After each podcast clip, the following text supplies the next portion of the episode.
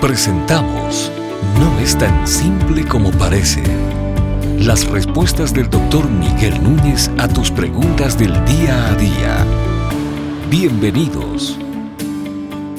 ¿Considera usted que Dios condena la masturbación? Una vez más, nosotros tenemos que cuidarnos de dogmatismos cuando no tenemos directrices claras. Lo que sí podemos hacer es con la guianza espiritual que el Espíritu nos ha dejado en la palabra de Dios, tratar de entender situaciones que no son del todo claras. Algunos piensan que la masturbación es pecaminosa por el hecho de que la relación sexual fue reservada básicamente para el matrimonio y tener hijos. Bueno, realmente el matrimonio es para mucho más que eso. Los hijos en el matrimonio son una bendición de estar casado, pero también el matrimonio sirve para darnos compañía, sirve para darnos intimidad, sirve para darnos placer incluso cuando tenemos una esposa, de manera que el matrimonio rinde múltiples beneficios. Ahora, cuando la masturbación ha sido examinada, sí sabemos muchas cosas que vienen asociadas con frecuencia con ellas. Por un lado, hay mucha, hoy en día sobre todo, hay mucho uso de pornografía, ver la pornografía y la persona termina haciendo esto que ya de por sí comenzó con un pecado y es el ver la pornografía misma.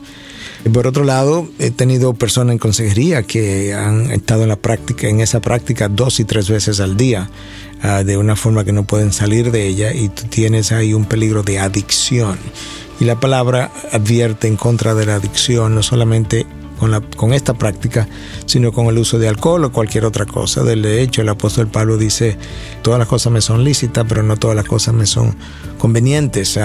¿Por qué? Porque hay cosas que quizás en sí mismas no sean pecaminosas, pero que dado el potencial de adicción o de daño, no es conveniente que incurramos en eso. Por otro lado, también cuando un joven tiene, está en un periodo de noviazgo y está en esta práctica, muchas veces él está pensando en la novia o en alguna otra mujer eh, cuando está en esta práctica y comienza a entrar en, fornicación mental con alguien con la que él piensa casarse el día de mañana y eso no es una buena cosa. Cuando alguien está casado y está en la práctica también, en esta práctica muchas veces el deseo que él experimenta Ah, es un deseo que luego en la noche de ese día o al otro día no tiene por su esposa. ¿Por qué? Porque se ha autosatisfecho a sí mismo. Entonces ahí de nuevo hay un principio que tenemos que pensar y es que hasta dónde la masturbación alimenta mi sentido de egoísmo por la manera como yo lo estoy llevando a cabo.